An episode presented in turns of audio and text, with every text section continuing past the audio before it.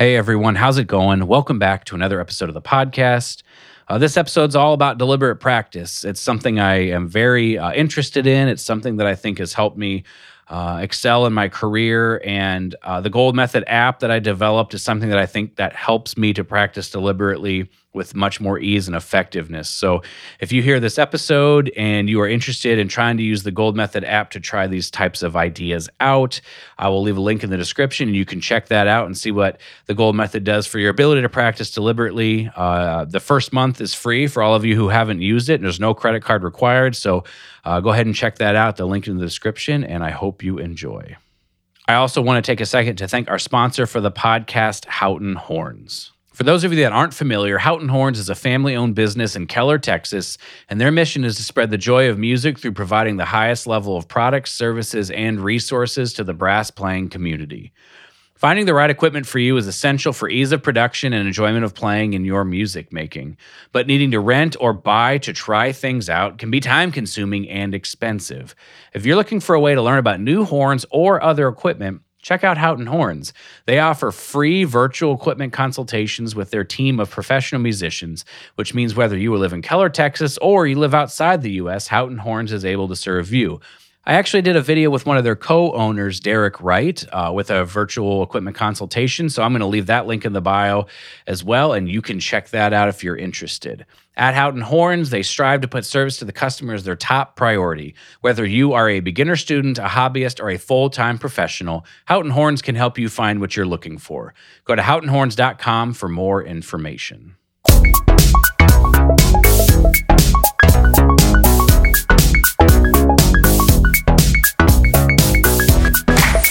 Hello, and welcome to That's Not Spit, It's Condensation.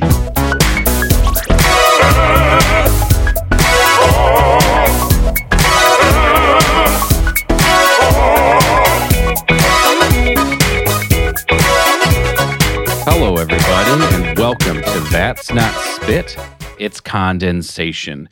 I'm Ryan Beach, and today we are going to be talking about deliberate practice. Uh, deliberate practice is basically the best way to get better at anything that we do. And uh, I think it's one of the most important episodes that I'm ever going to make. I've made a lot of these episodes of me discussing certain things and certain books I've read. Um, but this one, I believe, will be the arguably the most important. I want to give a little bit of backstory to how I became aware of this, uh, and why I care so much about it. And then we'll get into the actual discussion of deliberate practice. So, as many of you know, uh, I developed this gold method approach to practice organization, and I just was thinking it was so awesome, and there's so much about it that's so great. And um, I was getting a lot better when I was practicing. I could see the progress in my playing. It was exciting and I would share with other people and I would sort of work with clients and other people and say, here is how you do this. Here's how you organize your practice. If you do things this way, you're going to get a lot better at your instrument. Well, what I didn't understand at that point in time is I understood how to practice deliberately, even though I didn't understand it to be in that exact language. And so the way I was using the gold method was maybe a way that other people were not using it because I did not explain how you practice, how you go about using the information you get in your practice sessions to drive improvement. And because I didn't have that language, I was just sort of either hoping or relying or assuming that people who would use the Gold Method programs, like the Gold Method app and things like that, would just automatically know how to do that. Uh, I was very fortunate to work with uh, people who had jobs or uh, who were doing well, and so they could bring their own practicing approach to the table. And so it it seemed like everything was working in the beginning. Um, and so I didn't necessarily consider things about deliberate practice right out of the gate.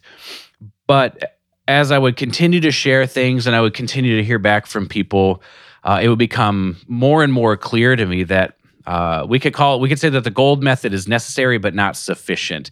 I think it's necessary for um, what's efficient and effective practice. I think it's necessary to be able to organize your work, to understand how you're going to work on certain things and how you're going to structure it to reach your goals.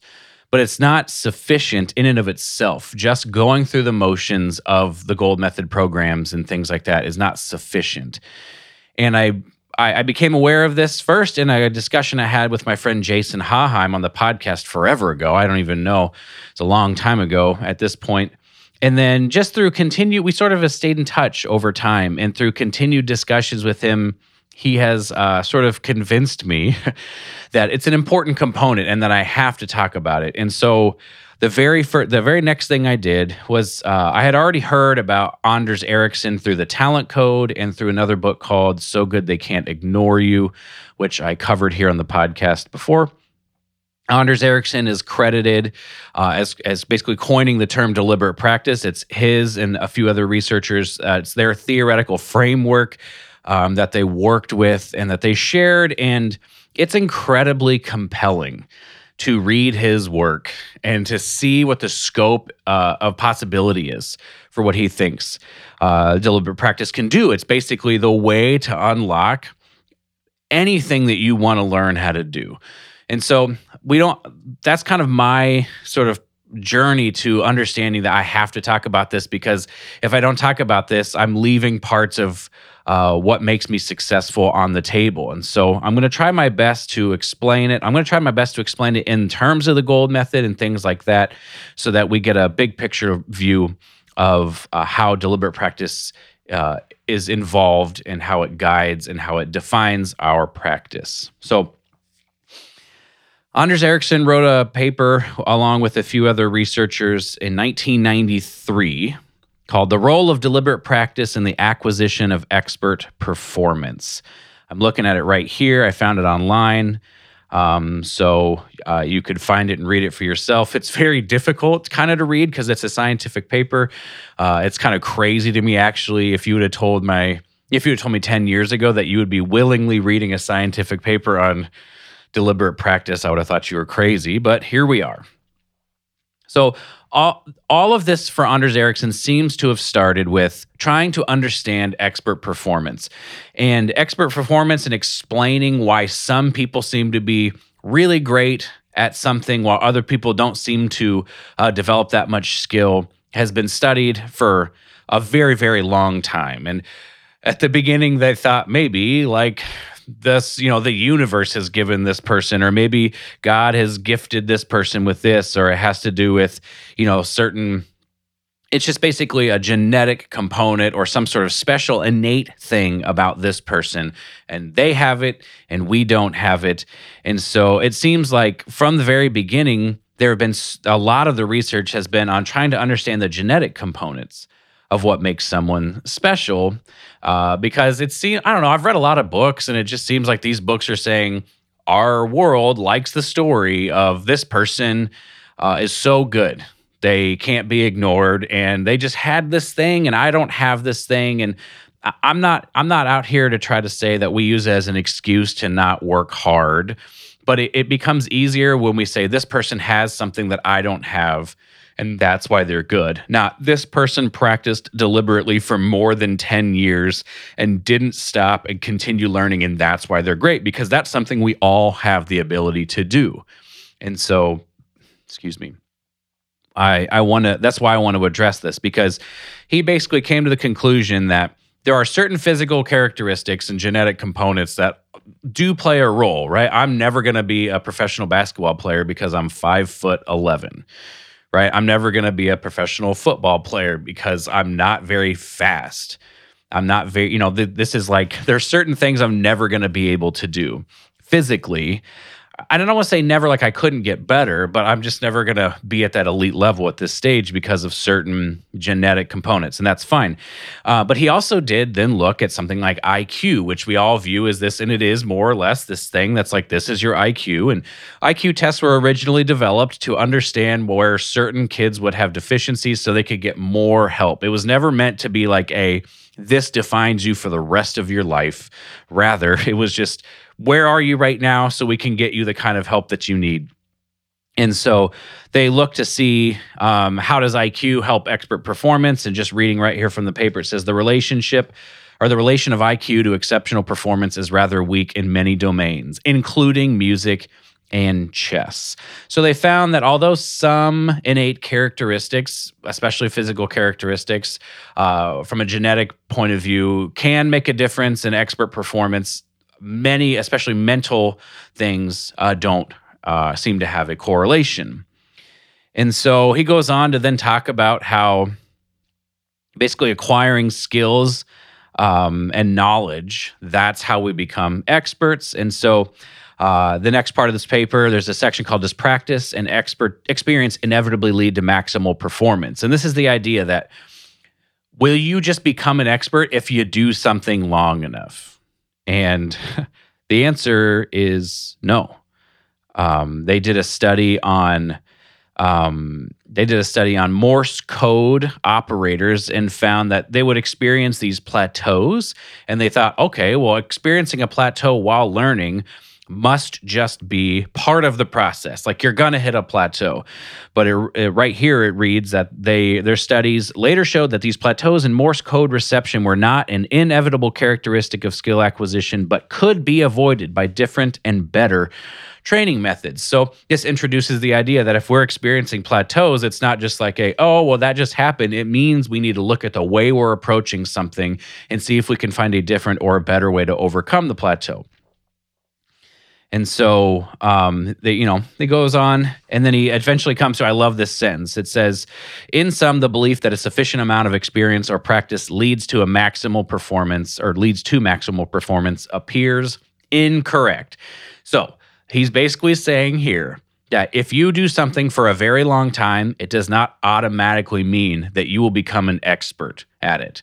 And there's all sorts of studies done talking about. I, there's one that I talked about in the deliberate practice episode about chess players and how they studied a group of chess players uh, that had. I think it was 10,000 hours, or maybe they did it for 10 years, and they saw that some became grandmasters and some sort of stayed at a, an intermediate or a novice level, and they're trying to figure out why. And it's the way that they approach their work. So, this is important. And then so he says here later, so what is it then? What's the difference? If it's not just how long someone has done it, what's the difference? And it says here, our review has also shown that the maximal level of performance for individuals in a given domain is not attained automatically as a function of extended experience, but the level of performance can be increased even by highly experienced individuals as a result of deliberate efforts to improve. So that's the difference. It's even in highly experienced people, even in people who do what they do well, you can continue to improve as a result of deliberate efforts to improve.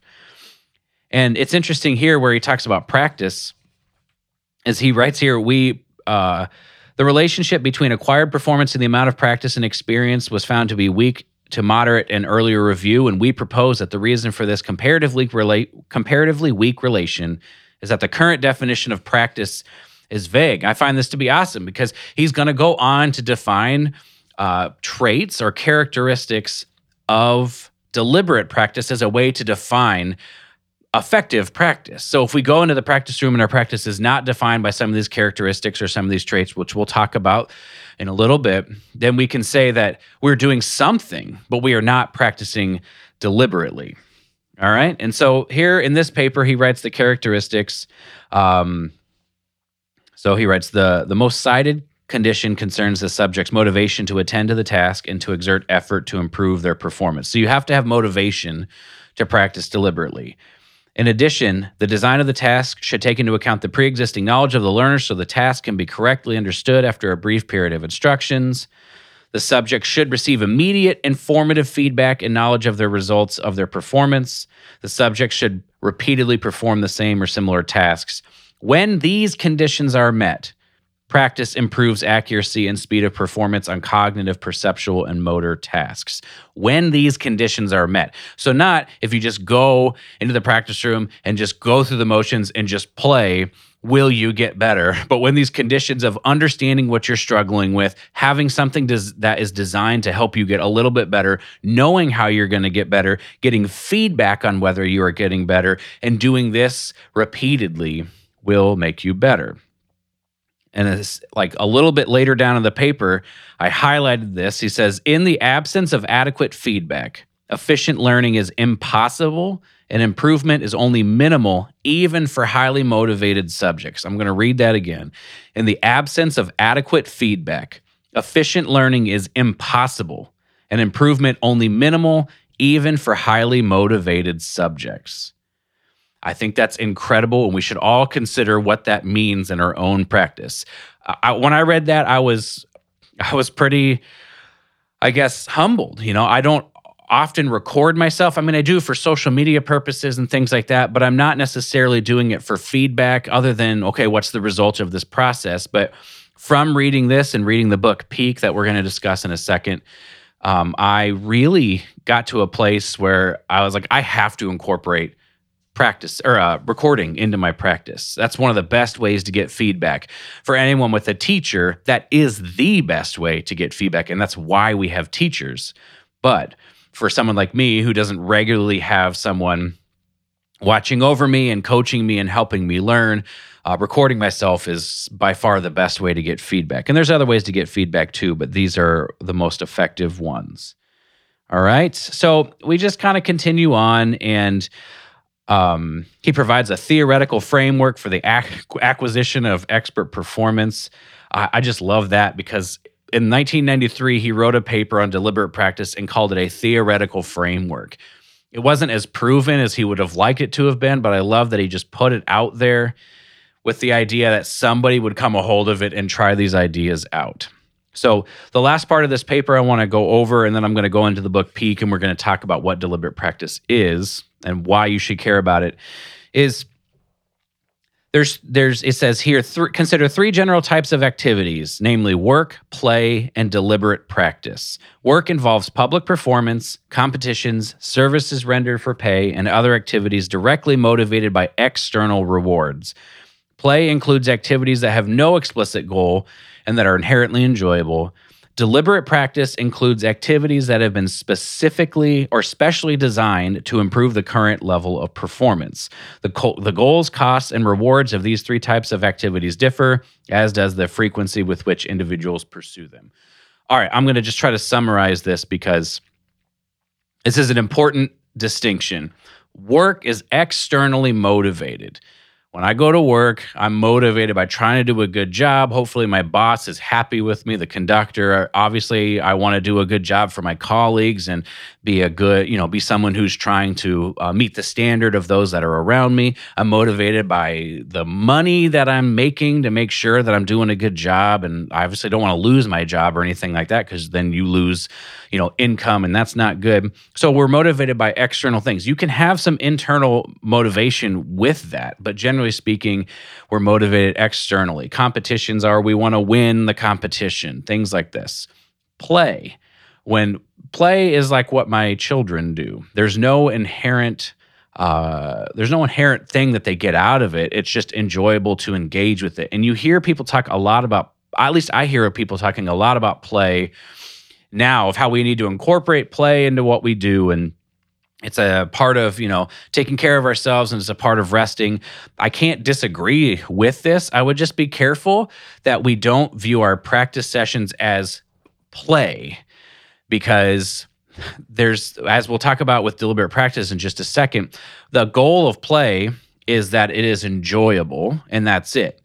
With deliberate practice the goal it says here individuals are motivated to practice because practice improves performance. Deliberate, in contrast to play, deliberate practice is a highly structured activity, the explicit goal of which is to improve performance. Specific tasks are invented to overcome weaknesses, and performance is carefully monitored to provide cues for ways to improve it further. So I'm not saying our practice should never be enjoyable, but he'll describe in this and in the book Peak that deliberate practice in and of itself is not inherently enjoyable, but it is the best way to improve. So we have to understand this that when we walk into a practice session, if we want to reach any kind of goal that we have, if we want to play a piece well, if we want to win an audition, we want to, you know, just have a successful outcome, deliberate practice is going to be involved. And if enjoying the experience of practicing is the first and foremost goal, it's going to be hard hard pressed for that to be characterized by deliberate practice. I just want to put that out there because I think it's very very important that we sort of at least acknowledge that um, if everything is everything's about having fun, um, it's hard to track progress. I think, and that's what he's arguing here with this with this paper on deliberate practice. So, I think I've made a sort of roundabout point. So I want to about why deliberate practice is important, but I want to just take a second and discuss why I think it's important in a more direct manner. I think it's important because if you understand how to practice deliberately, you can more or less do anything that you want. I've done a lot of listening to the Huberman Lab on neuroplasticity, and he talks a lot about how from age zero to age 25, our brains are incredibly plastic. We can learn things, we can assimilate information, and oftentimes in a passive way where we're not actively saying, I gotta learn this. Just by interacting with the material enough, we can do that. After age 25, the plasticity starts to fall away a little bit. And it's not that we can't have brain plasticity or neuroplasticity, that just means the brain can change that's and rewire itself. That's what plasticity means. If you aren't aware, uh, what it means is that we have to be more deliberate in our efforts. So, someone like me, I can get a lot better. We will never reach a stage where we hit this plateau, generally speaking. I mean, maybe physically, I'm going to hit a point where I can't bench press any more weight. Um, but most of us are not even close to that point. But we experience these plateaus, and it's because of what I read earlier. It's because we may not be using the best methods or the most effective methods to be able to move forward. And so we sometimes place limiting beliefs on ourselves based on the evidence that we have of what we have been able to do or what we can't do in the past. And those begin to define us now. And deliberate practice is the way through that, in my opinion and in the opinion of Anders Ericsson. It's a way that we can focus not so much on what we are or are not capable of, but rather we can focus on where we want to be and to develop a system of getting feedback to track if we're headed in that direction. And if we're not, how do we get information that will help us move in that direction? So essentially, we could call it self actualization, we could call it reaching your goals, but deliberate practice is the way to get where you want to go the most effi- in the most efficient and the most effective way. And so these are I would say to a greater extent there are many um many like when you take lessons with teachers uh, you're learning deliberate practice, but you may not think of it that way. And, and teachers are always trying to help us analyze what's going on and be able to deal with it. So, what I want to try to do here is I want to try to give some language that might help all of us be able to understand exactly what we're doing and why we're doing it, especially related to musicians. That's what I'm trying to translate this for musicians so that when we go in the practice room, and we get feedback from teachers, we understand what to do with it. All right. So we start with uh, the idea again, we just want to make sure that the work we're doing has purpose. And purpose is uh, what's the goal? Are we moving towards the goal? Are we making sure we understand like how to move towards the goal for now? We just covered that. This is just in opposition to the idea that if I just do something, I'll get better. That may be true to a point, but you're more or less going to hit a plateau at some particular stage. And so maybe you're fine with that. Maybe you're like, you know, I don't really want to like try that hard and that deliberately. And when I hit a plateau, I'll figure it out. Or you could be someone that says, well, if I keep going the way I'm going, I'm probably going to hit a plateau. Maybe it's worth my time now to figure some things out so that I don't hit a plateau later and I don't have to deal with that. And then, especially for all of you listening that have teachers, you know, you'll never have a feedback system like your teacher ever again. And so understanding how to maximize and really get out of your lessons what you can, I think is so important because unless you want to spend a ton of money after you graduate to go fly around or take Zoom lessons with people or whatever, like understanding how to maximize your time with your teacher is going to be useful. So, how do we do that?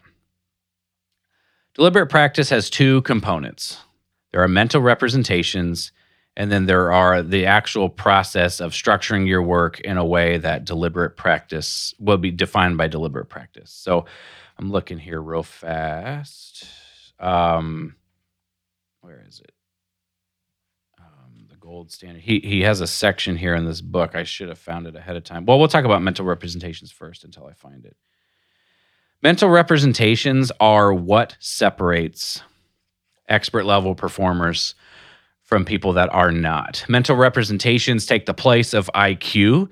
It's what makes someone able to look at a chessboard and understand what's going on with only looking at it for five seconds. If I looked at a chess, any chessboard, if I looked at it, it would just like a, a collection of random pieces. But to someone who is a grandmaster in chess, it's not a random collection of piece of chess pieces. Rather, there is a certain move set that would have gotten you there. There's moves that you would do after that.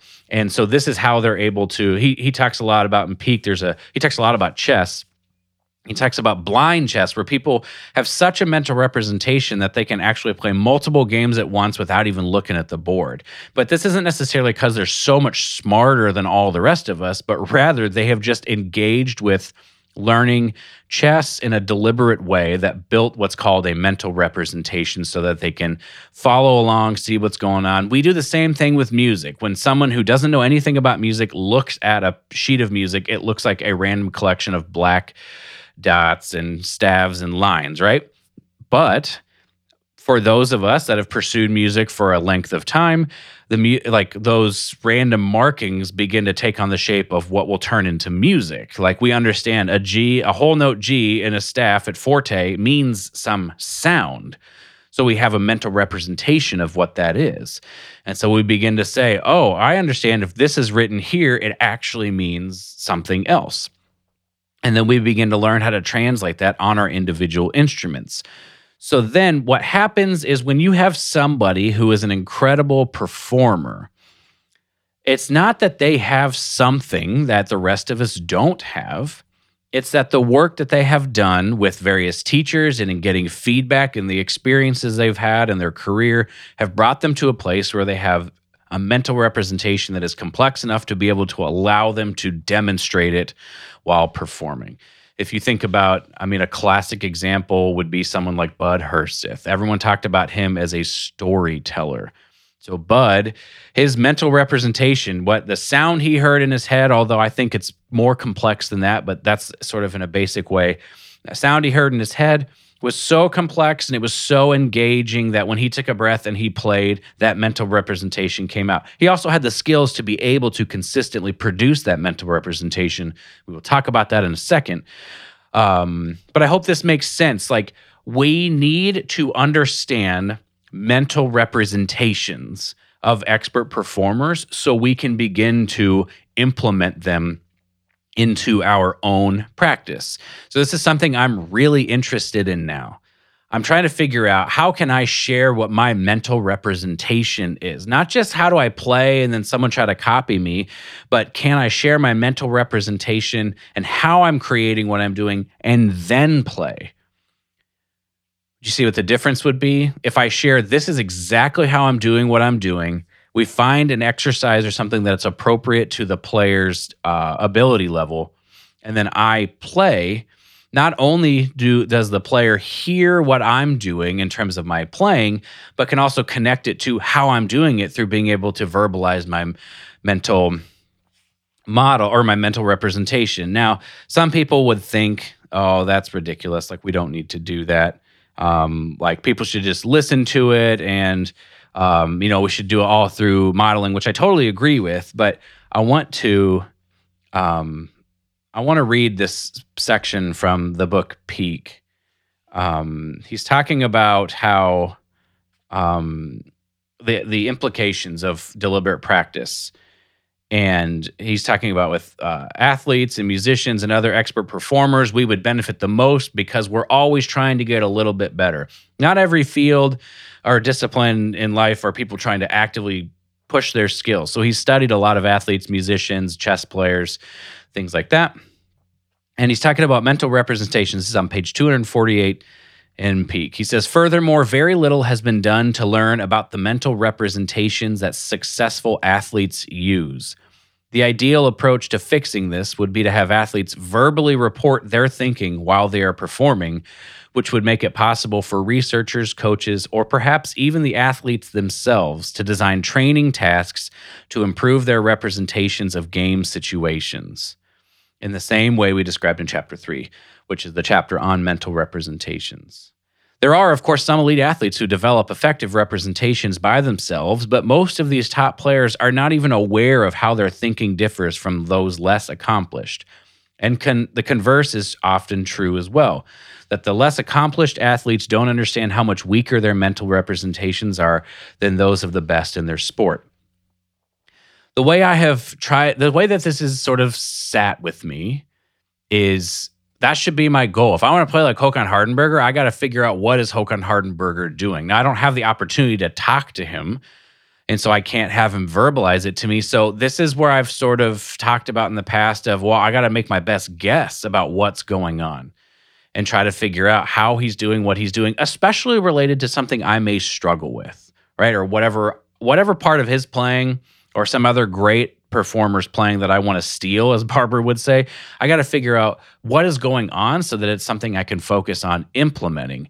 And so I think trying to verbalize it, although it seems like it could be a um, unnecessary step. I mean, I kind of agree with uh, Ericsson here that we could study it. We could figure out, okay, this is what's going on, and just X expert performer's head. You know, there's so many different, and and obviously someone like it's interesting. I'm, I, I could think about Chris Martin or Sean Jones or Wynton or you know someone like Ingrid Jensen or uh, these are all trumpet players for those non-trumpet players or you know uh, Mary Bowden or um, Tom Hooten or you know Stuart Stevenson. Like we have all these players, right? And they all sound different uh, but there are probably some commonalities between them that they all and like h- how would they how would these individuals describe what they do and is there any of that that we can take and begin to say okay they focus on this i'm going to try to focus on that same thing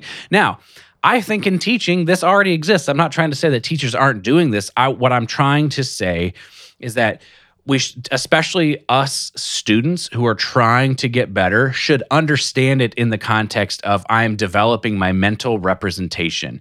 It's not enough just to go through the motions I think and say, well, this is what my teacher told me to focus on. This is how they played. I'm just going to go do it, but rather to say, I want to the the purpose of all of this is for me to develop my mental representation and I need to get feedback on how I'm doing, which is again recording or my teacher telling me how I'm doing. Like I think that language matters.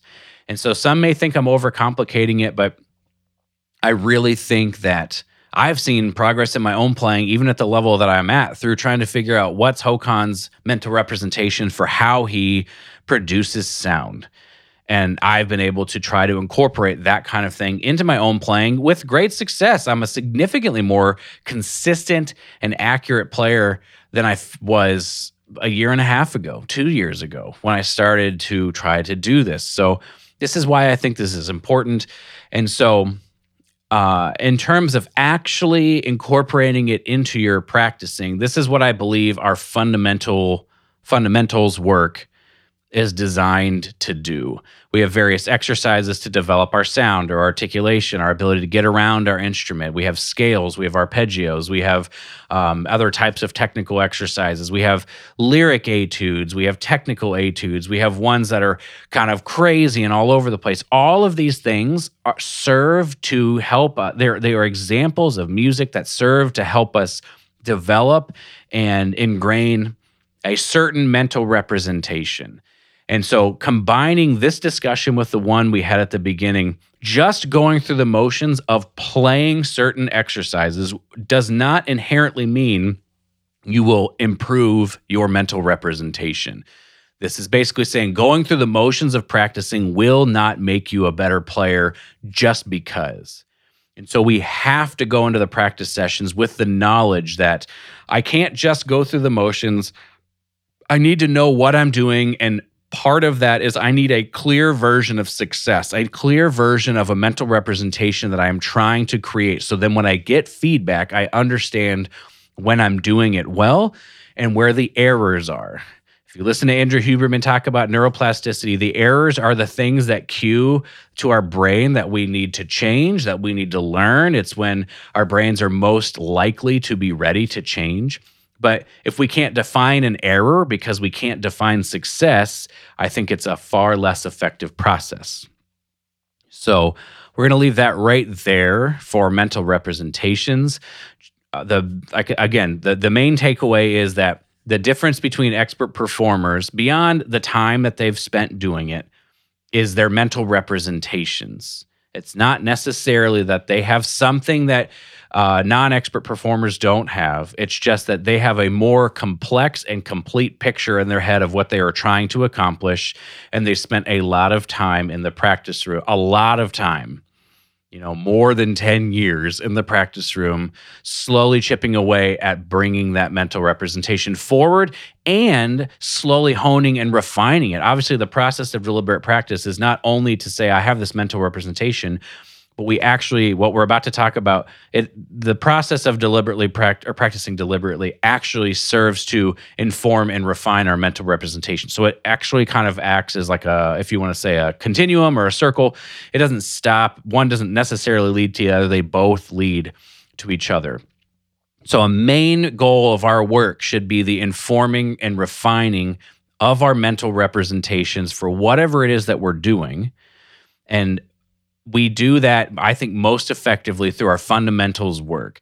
You can develop a mental representation of a piece of music, but that should be, to the way that I understand things, we want to say, here's an excerpt, pictures at an exhibition. When I work on pictures at an exhibition, I'm trying to work on the mental representation of pictures, not of my articulation. Your articulation will be involved in make bringing forth an accurate mental representation of that. But in my estimation, this is not necessarily the most effective place to develop it. And the reason why is because not all repertoire is suited for our particular difficulty level. With fundamental exercises, we can assign anything, change anything in any way we need to to uh, be be very specifically, um, I guess, designed or attuned to what our particular needs are. And I think that's why it matters. And then we apply this knowledge, we apply these mental representations we build of these skills to the music that we are practicing. That's my take on it.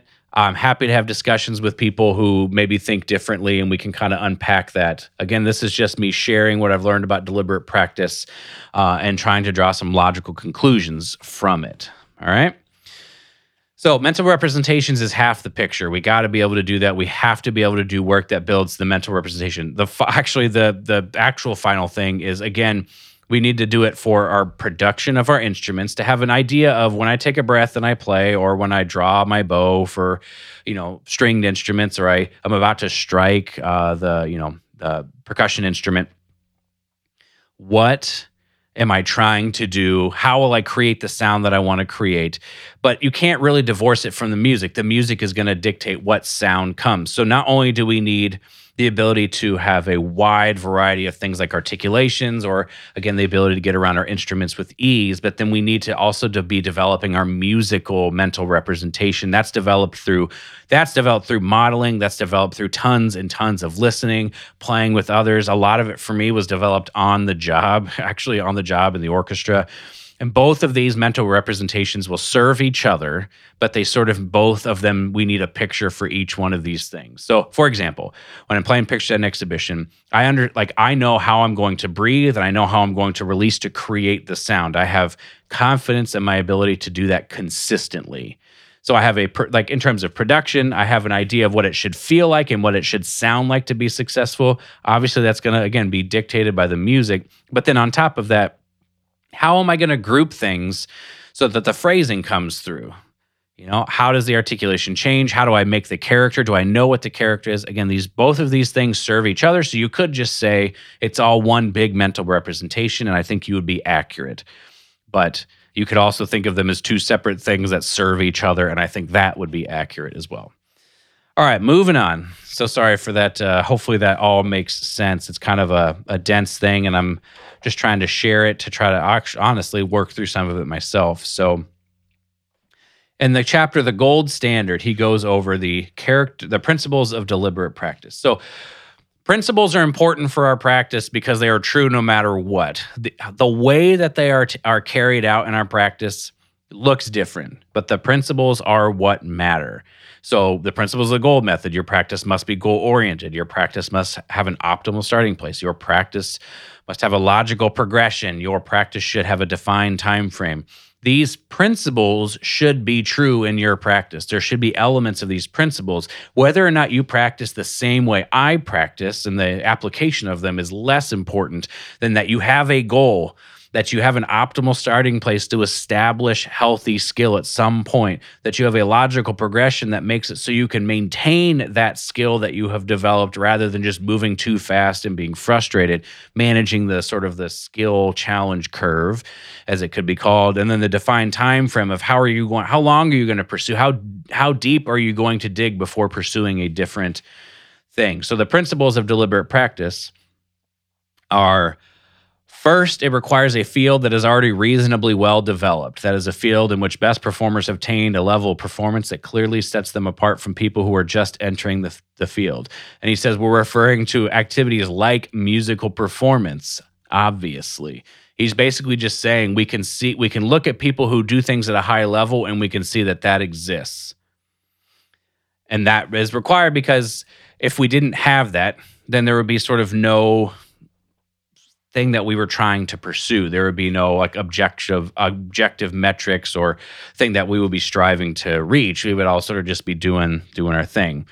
Um, second, deliberate practice requires a teacher who can provide practice activities designed to help a student improve his or her performance.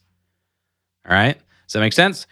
So there's got to be experts in a field to for effective deliberate practice. And in the book he said he he talks about how to take the principles and apply them to things that may not apply in this exact way. But for music performance it does. So we've got that covered. And then second there needs to be a teacher. Now this is important because most of us at some point in time had a teacher.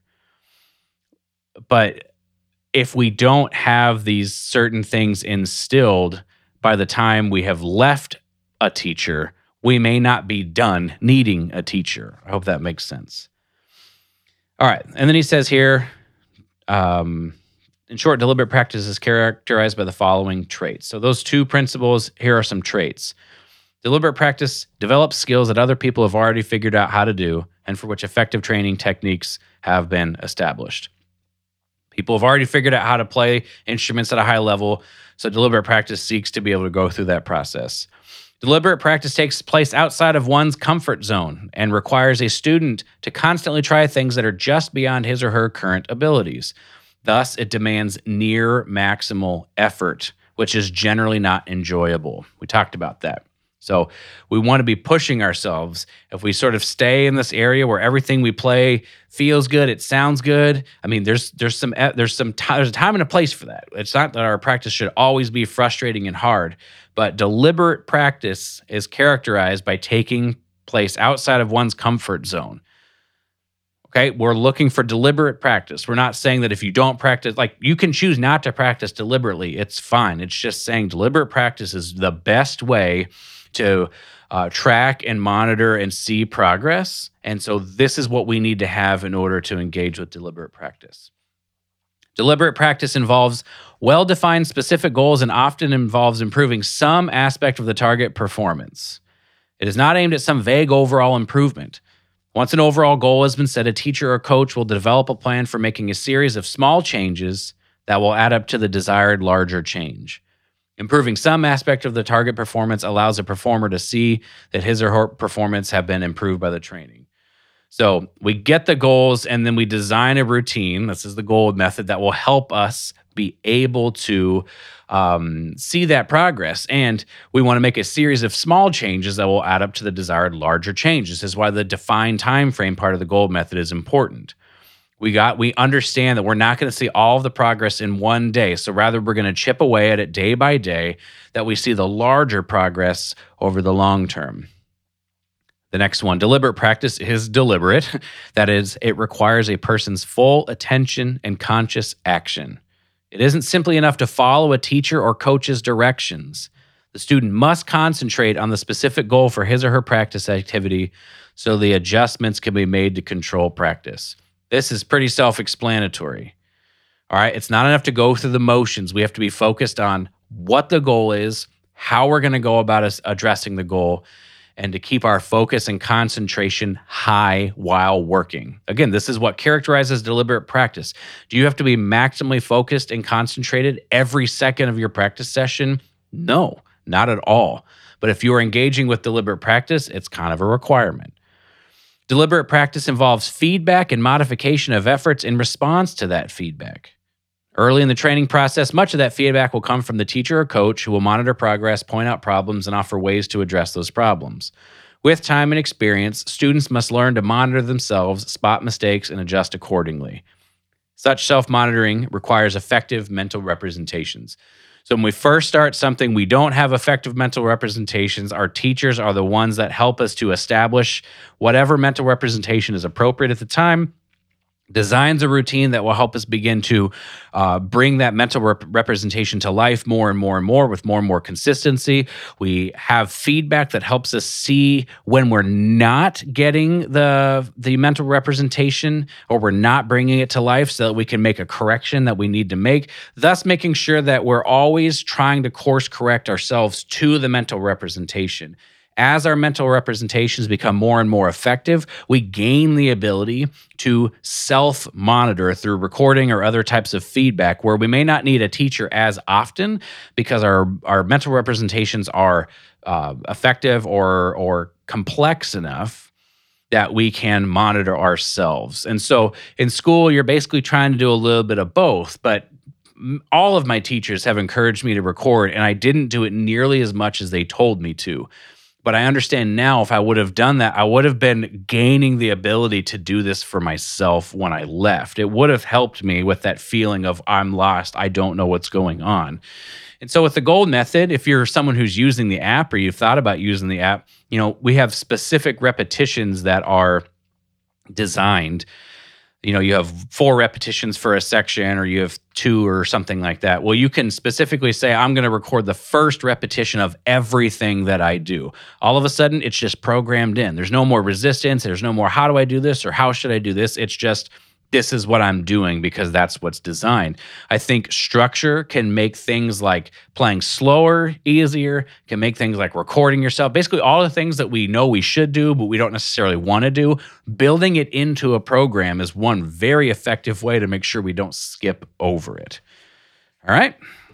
Deliberate practice. Next one deliberate practice both produces and depends on effective mental representations. Improving performance goes hand in hand with improving mental representations. As one's performance improves, the representations become more detailed and effective, in turn, making it possible to improve even more. Mental representations make it possible to monitor how one is doing, both in practice and in actual performance. They show the right way to do something and allow one to notice when something is doing something wrong and to correct it.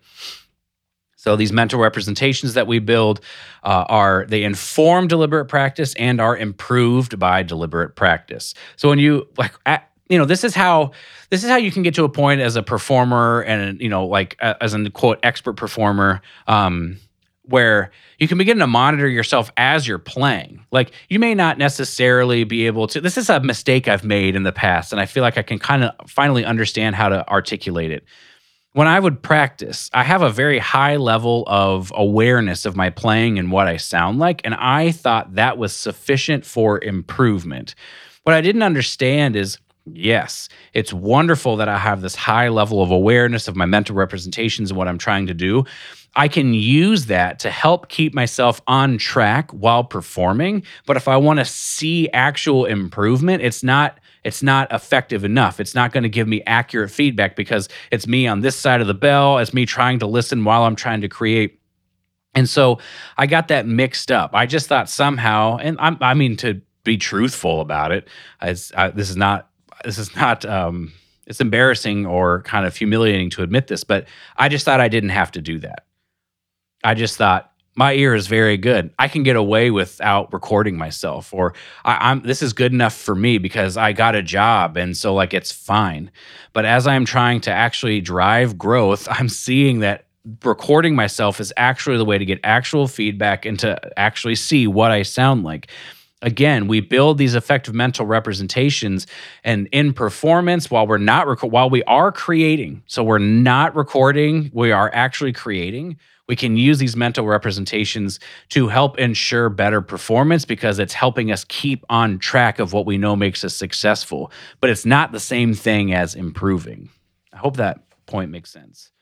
The final point I want to go over here, and then we'll talk about just a few, a few final things, and then I'll wrap up. But uh, deliberate practice nearly always involves building or modifying previously acquired skills by focusing on particular aspects of those skills and working to improve them specifically.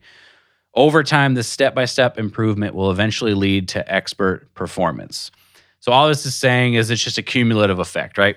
We practice something and we have these skills that we've established, and we're going to continue to build on those. Maybe some habits we had previously uh, will lead to quote undo or or not, but it's always this cumulative effect. And this building block type approach is what's going to get us to be an ex- expert, not some magical like innate ability, not some crazy amount of natural talent, but rather deliberate practice over the long run. He finishes this point by writing Because of the way that new skills are built on top of existing skills, it is important for teachers to provide beginners with the correct fundamental skills in order to minimize the chances that the student will have to relearn those fundamental skills later when at a more advanced level. So, this is a two pronged thing here.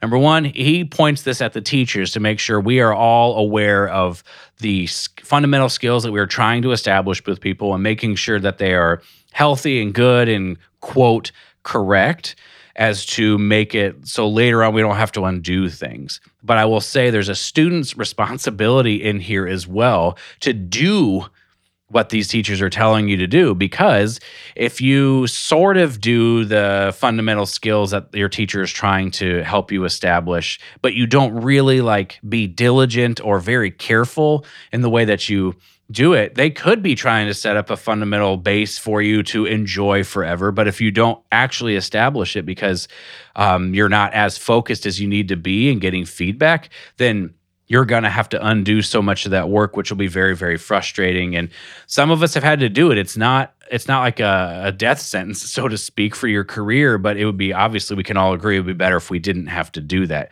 So i think both sides just have a responsibility to make sure that we are um, providing the very best that we can, and then also that we are uh, being as careful and as diligent as possible with the information that's been given.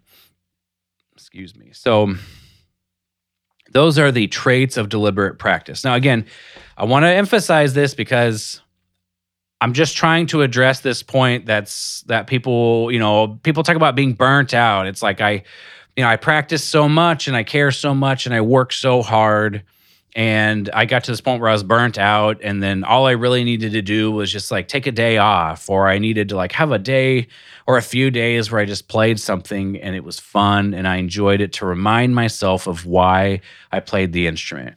I don't disagree with this at all. I think it's a very healthy thing. I take one day off every single week of my instrument and sometimes when I'm running these programs, I might take a week off in between the programs and just enjoy playing etudes. So I'm someone who embraces these kinds of ideas. The point of this whole episode is that deliberate practice is how we get better. So if you are engaged in practice because your desire is to improve, your practice should be characterized by what we talked about on this episode. That's all I'm saying. If you don't care about improving, do whatever you want. But if you are motivated to see progress, to reach goals, the stuff we talked about in this episode will be important for you to consider. That's it. All right.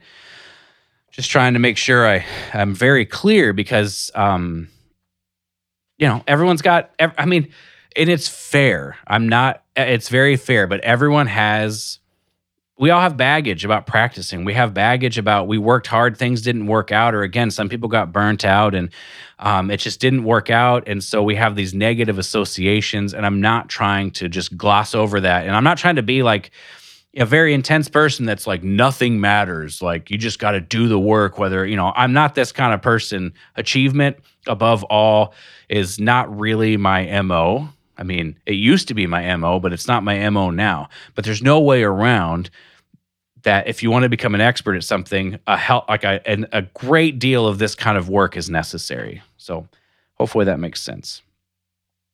Um, right. So basically, that's like kind of the whole. That's the meat of the discussion. We could go into some. Uh, we could go into some other types of discussion about deliberate practice, but to be honest, I feel like this is a lot of information and uh, I I have a feeling I'm going to make a little bit of a shift here in the way I make content in the podcast, especially when I interview people. And I'm I really feel like I'm going to be very interested in trying to understand various people's mental mental representations, how they go about practicing deliberately you know not just not just structure. Like i've been so obsessed with structure for a while. How did you practice these excerpts? How did you organize these excerpts? And i got a lot of really amazing information out of that.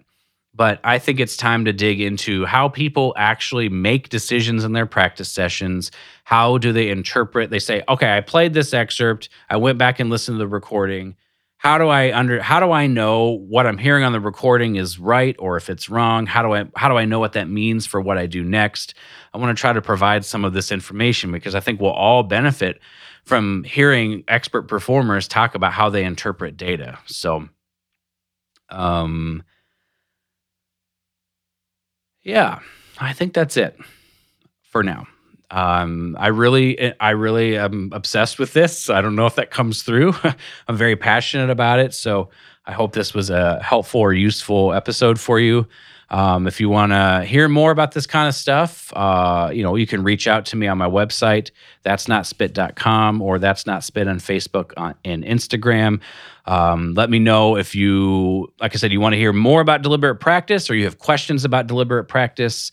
Um, if there are other topics you want me to cover, please let me know there. If there are any other guests that you think I should interview, especially if you if you know of someone out there that's like preaches this kind of stuff and I'm not aware of them, I want to know who they are so I can interview them. I'm I'm well aware that I only know what I know. And so there may be somebody out there who's already answered all these questions and I just don't know about it. So uh, if you are if you know about that, please, please, please reach out and let me know and put, and get me in contact with them so I can interview them and learn from them. Um, I think the next thing is if you enjoyed this episode, uh, consider giving it a rating and a review on iTunes. That would help out a lot. And also, don't forget to share this on social media so other people can find it. Brandon Yoakum always has amazing work on the podcast. So I want to say thank you to Brandon uh, for doing such great work. And finally, I want to thank you for listening. Stay strong, be kind to yourself, never stop growing. See you next time.